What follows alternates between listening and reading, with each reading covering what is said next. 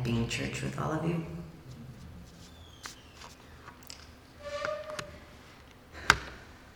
We're in the middle of our series focused on peace and looking at various people around the world that have worked to create shalom in their own neighborhoods.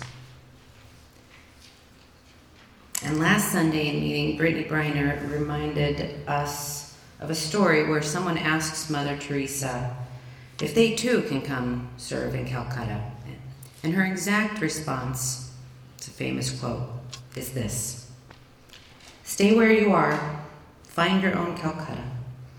Find the sick, the suffering, and the lonely right where you are, in your own homes and in your own families, in homes and in your workplaces and in your schools. You will find Calcutta all over the world if you have eyes to see. Everywhere, wherever you go, you find people who are unwanted, unloved, uncared for, just rejected by society, completely forgotten, completely left alone."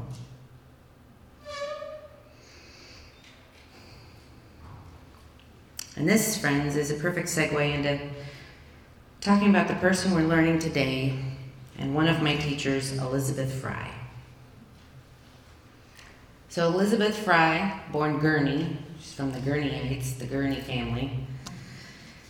She was alive from seventeen eighty to eighteen forty-five.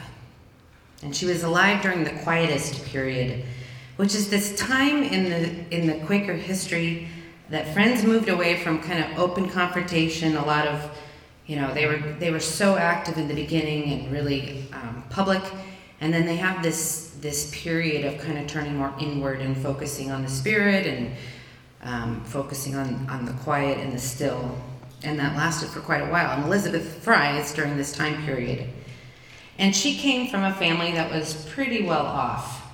Like, um, her parents are these bankers.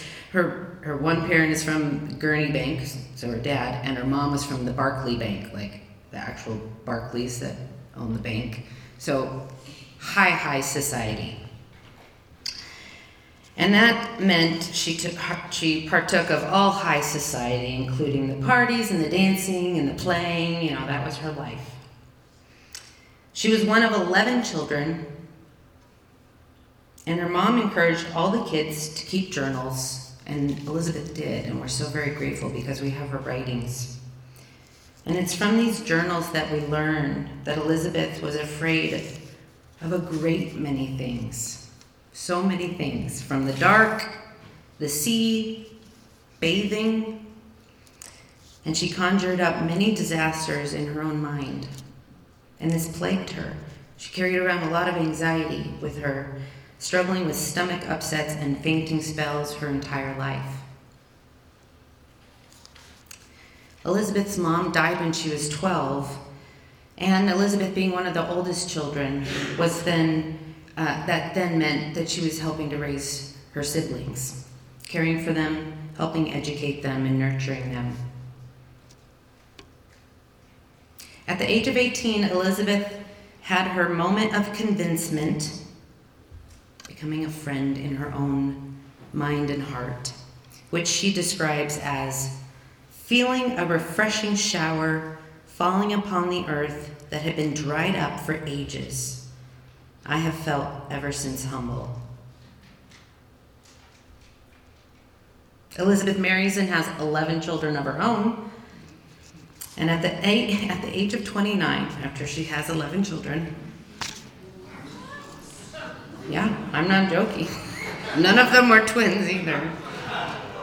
Um, she writes of, this is how she writes about a moment in in worship where she's feeling led to speak. She said, she writes of her mouth being opened in meeting.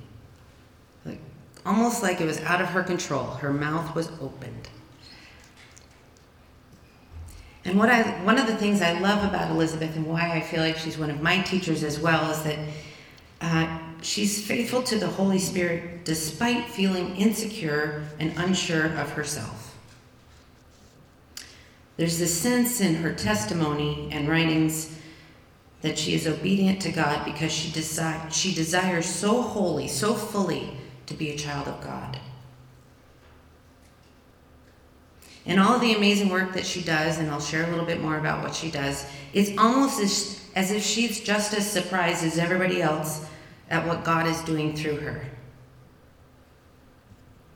Two years after that moment in meeting, she is recorded as a Friends minister, and she writes, "It is cause of humble gratitude to believe my little offerings in the ministry have not burdened, but have been acceptable to the church." I just get this picture of this humble, um, almost meek woman in the way that she writes. Two years later, Elizabeth Fry goes to the Newgate Prison to visit the women prisoners there. She lives in London, the prison's in London. I don't know how far down the road it was, but it's in her town, it's in her hometown. Newgate Prison was in operation for over seven hundred years. It opened in eleven eighty-eight and it was demolished in nineteen oh three. And you can imagine, in the late seventeen hundreds, after being open for five hundred years, the state of affairs in this building. The conditions are deplorable. In fact, the first time she went, the guards tried to prevent her from entering, saying it's unsafe for her, and the women are like animals in there. She insists and enters the prison. And then Elizabeth talks about or writes about feeling compelled to help after visiting. In fact, it becomes like this compulsion in her that once she sees the condition, she cannot not act. And in some ways, the rest is history. Elizabeth takes the, the one next right step. She continues to work for prison reform, first at Newgate, but then all over Britain. She creates a homeless shelter, which is the model for several other shelters in Britain. She opens a training school for nurses, which inspires Florence Nightingale to do her work. She was instrumental in the eighteen twenty-three Gales Act, which mandated sex segregation of prisoner of prisons and female warders for female inmates to protect, protect them from sexual exploitation. And she began the British Ladies Society for, promo- for promoting the reformation of female prisoners. I don't know why Quakers have to have such long titles. But that was probably the first national British women's society. Her testimony is, is, is, is a story of how God uses anyone, even you and me. God takes Elizabeth from being faithful to speak in meeting to step by step, leading her to provide for prisoners, educating prisoners and their children, and eventually reforming the sanitation, education, and entire prison structure in Britain and other countries. Remember, this is the same woman that has fainting spells and um, nausea and anxiety, is afraid of bathing. And she does this while being mom to eleven children. She had to turn her back on the voices that directed her elsewhere and stay true to her calling. She struggled with societal expectations as a woman, yet decided to continue to continue to follow Christ and eventually make this huge impact for the kingdom. And all, she did this all by walking down the street and seeing the deplorable conditions in the prison in her own neighborhood. If Elizabeth needed reasons uh, to tell God that I cannot do this, she had so many. Even with the first step, God, how can I go visit the prison when I have eleven children that need my attention? Or God, the idea of this makes me so stressed and anxious. I'm sure what she experienced in those prisons was nothing like being raised in high society. And I wondered if her friends and family would accept her for spending her time and resources in that way. I wonder if she got pushback from some of them.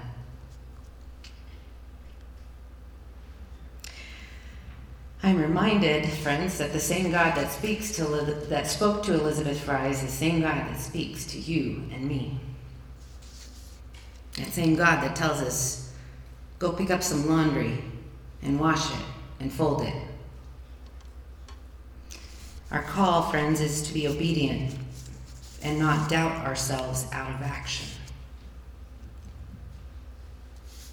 This is the same God that hung the stars in the sky, formed the earth out of nothing, and created you and me. And as someone who also d- struggles with the anxiety, I can imagine it would have been much easier for Elizabeth to not get involved. I bet getting involved didn't lower her anxiety.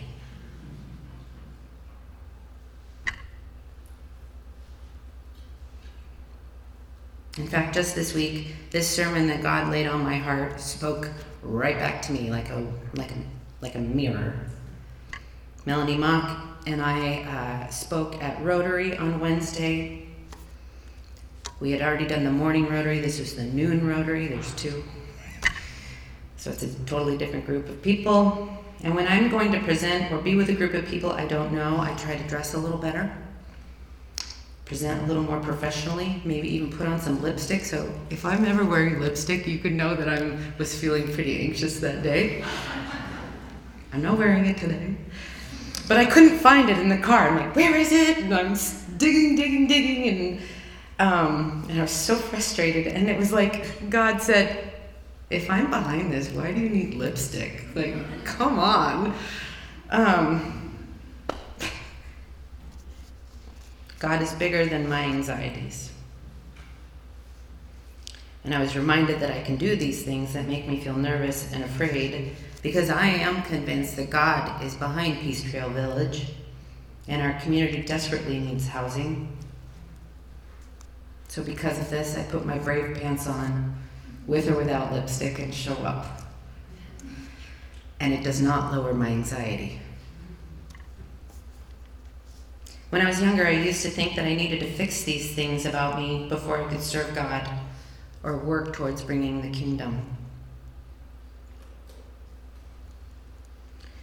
I remember first reading about Moses and how much that story impacted my life, because Moses has all these yeah buts for God. Yeah, but I can't speak very good. Yeah, but I don't do this very well. Yeah, but they're not going to listen. And I was like, oh my goodness. Those are some of the same things that I have said to God, and this is Moses. God used Moses and Elizabeth Fry right where they were. And maybe that means God can use me and use you right where we are. In fact, maybe God uses us because of our weaknesses, not in spite of.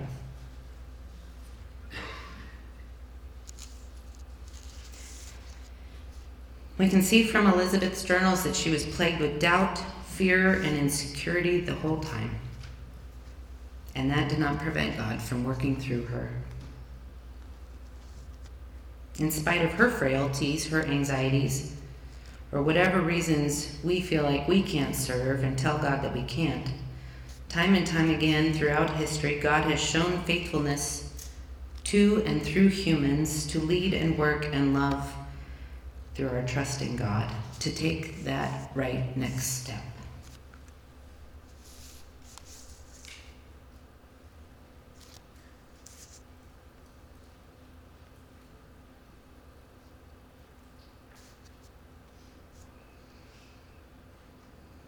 Probably Elizabeth, being a person of means and stature in the community, probably meant she had some leverage there as well. And it would be remiss to say that that probably didn't, that probably lent her some leverage, or as much leverage as they gave a woman in the eighteen hundreds. Maybe there was a reason that God chose her for this task in that time. And maybe there's a reason God chooses you or me with all of our own idiosyncrasies or presumed weaknesses. Even if all we see is the very next step, our response, friends, is faithfulness to God.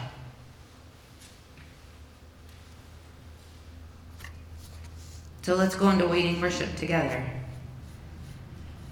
listening deeply to God. And if God has something to, to say to all of us through you, please stand so a microphone can be brought. I have a couple queries if they're helpful. What is your or our next right step? What is part of you that you think prevents you from responding to God's prompt? Let's listen together.